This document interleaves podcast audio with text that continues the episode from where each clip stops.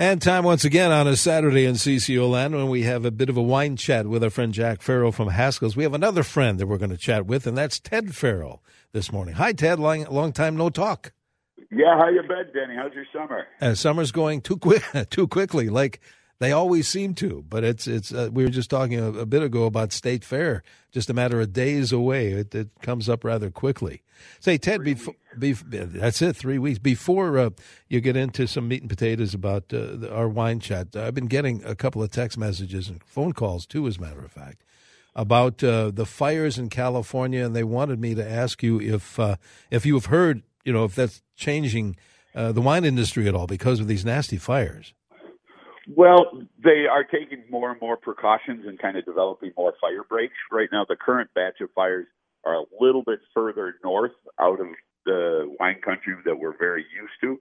You know, Redding's a little bit further north, but you are hearing about some uh, fires starting up in the Mendocino County, which is the county that's north of Sonoma and Napa. I mean, they share a border, and uh, that's kind of scary. It's still a little bit further north of the wine country, but a lot of the things that they are doing are, you know, kind of what we do here is you develop some fire breaks, so hopefully you can do it. But some of these fires, I don't know what you could do because I mean these are you know something out of the Bible as far as Boy. the torrid. You know, it's like a, a tsunami of flame. It's really true, nasty. Well, uh, we wanted to just briefly touch on that. What what else can we talk about today? Well, you know, we are talking about the uh, quote unquote dog days of summer, and August can be such a hot and sticky month. So we always talking about, you know, terrific wines to have in these dog days of summer when it's really hot, you know, it's really muggy, you know, what to serve, what to serve. And generally you want to maybe tone your wines down as far as uh, the weight and the volume of the wine. So move away from a heavy Chardonnay and move into something lighter, you know, maybe even something lower in alcohol, and especially something that receives a chill very well. You know, sometimes uh, did a taste test a little while back of a Chardonnay, and it was one was over over iced and one was at room temperature, and everybody loved the room temperature. And then I pulled the big reveal that actually it was the same wine, and people thought it was a completely different wine because Chardonnay locks up. So you want a wine that accepts the chill. You know, you can put it at the bottom of the ice chest and really go at it. So one of my favorite ones in the summer comes from the Loire Valley you know, that beautiful river right in the central of France stretches out pretty much almost through the whole country. Beautiful area, and it's called the Saumur. And the Saumur is uh, named after the town in which it comes from. Uh, it's a you know a little bit. Oh, my geography would be bad if it's east of. No, it's a little west of Tours, but it's a great little wine. And the neat thing about this, it's made from Chenin Blanc. Chenin Blanc is a great varietal that most of us are very familiar with from the wine Vouvray that we always love to tout around the holiday season. Uh, and those, everyone knows that Vouvray because it's a little bit sweeter and it has a little bit uh, more sugary content from Vouvray. But the, the Chenin Blanc that comes from Saumur is very dry. It's very crisp.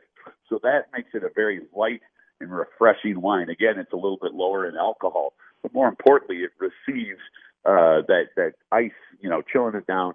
It's just a wonderful wine. So if you're sitting there just kind of on the porch, uh, friends in California love to call them porch pounders or just summer sippers. Sippers. The Saumur is very good. And then also, if you think that's too light, a little bit further down the Loire Valley, uh, we have this wonderful one called Touraine, and that's actually from the town of Tours. Beautiful old uh, medieval village that overlooks the river. Uh, now, this is comprised of Sauvignon Blanc. Now, the Loire Valley is probably the epicenter of Sauvignon Blanc. Yes, we talk about the New Zealand Sauvignon Blanc, and everybody else up in California are getting into it. But the Loire winemakers have really, truly perfected the expression of Sauvignon Blanc from where it comes from, whether it's the Sancerre or, or these tours. And again, this one is a little bit green, a little red pepper, but very herbaceous. Uh, it takes that chill well. So this, if you're doing some salads or some shellfish, shellfish, enjoying the lovely day, kind of uh, trying to get away from some of this thick heat.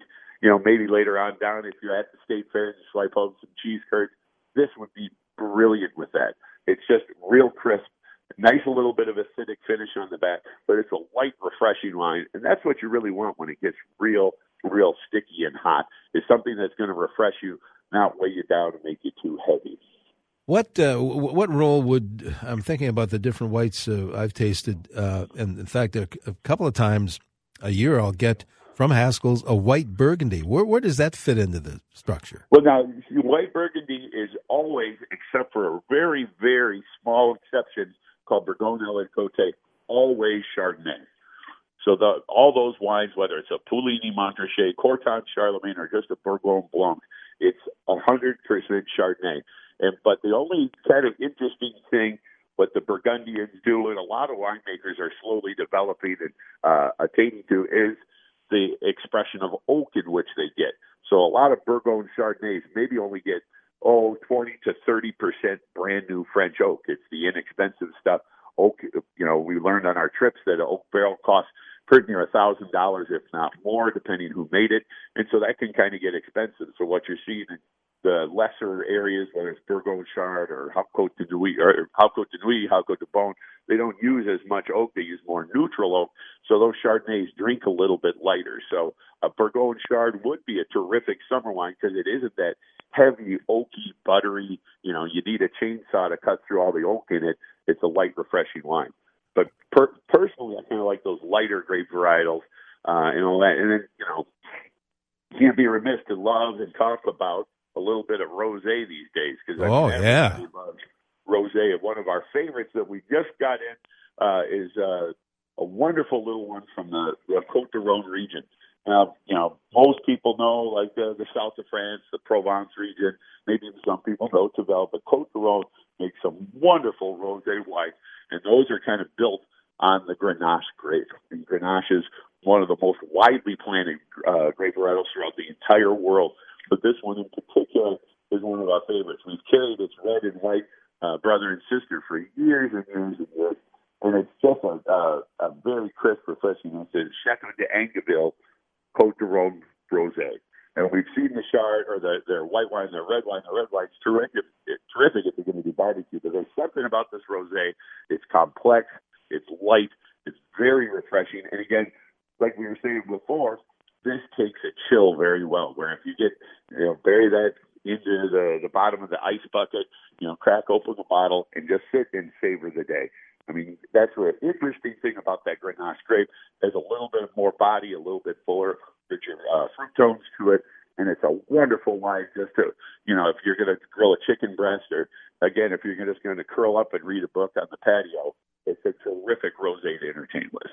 Did you ever, in your wildest dreams, and all the years you've been in the uh, business, uh, uh, seen so, so, many rosés available?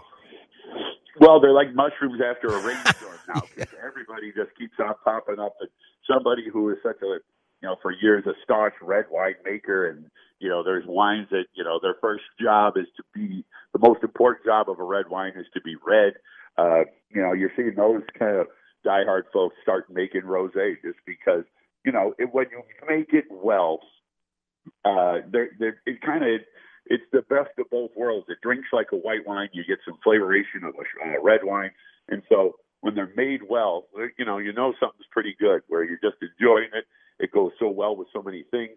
Um, yeah, it, it's terrific, and I wouldn't believe it. You know, granted, 15 years ago, it was all the sweet blush wines, the white Zinfandel, white Merlots, white Cabernets you know, there was still a pink craze going on, but it was a real, real sweet pink craze. And now everyone's kind of going back to the way they were and the way they're supposed to be made, where they're on the drier side. Yeah, very refreshing, very crisp, and it's it's fun to see though. You know, I I enjoy it.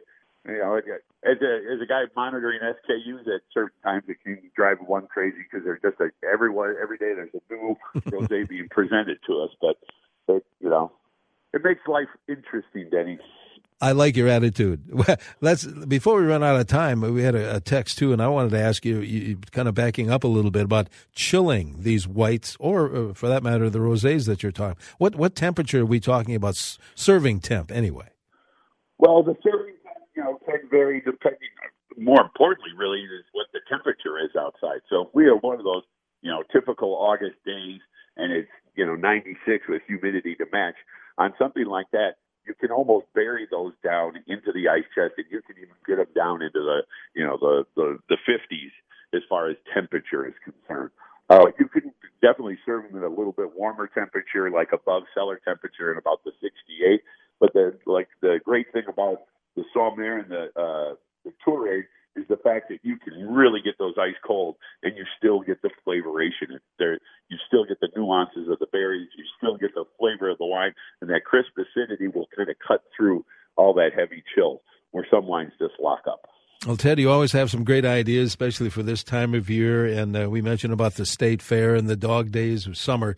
But if you want to find any of the, the wines that uh, that Ted was talking about today, you just stop in at any one of the Haskell's locations. In fact, if tell them what you're going to be serving, and uh, they'll be sure to help you pair it with with what's perfect.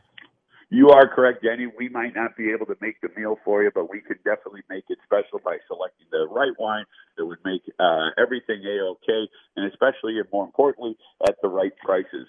Haskell's been doing it since 1934 here right here in Minneapolis, and we're doing it. We'll keep on doing it uh, further down the road, and we have 12 metro locations to serve you throughout the metro area. We have a Haskell's in downtown Minneapolis. We also have a Haskell's out in Minnetonka right in Highland Village in St. Paul. We also have a Haskell's down in Bloomington, and then we have if you're out on the lake on some of these dog days, swing by our Haskell's in downtown Excelsior, or if you're out on the river, stop by Haskell's uh, Stillwater. But then there's all sorts of other Haskell's, whether it's White Bear Lake, Woodbury, Faribault if you're headed down south, Chanhassen, Plymouth, and then also you could always swing by our big superstore up in Maple Grove if you're headed north uh, to go up to a cabin to get re- away from all this stuff. And if that's not enough, you can always hit Haskell's.com where we're open 24 7 to take care of it, or even just go to WCCO backslash wine, and the folks at Haskell's would take care of any of your wine needs. Sounds mighty fine. One quick question from a texter uh, about Sauvignon Blanc. Why is it, let's see if I can read this. Why is it the New Zealand Sauvignon Blancs have a, a hint of uh, grapefruit?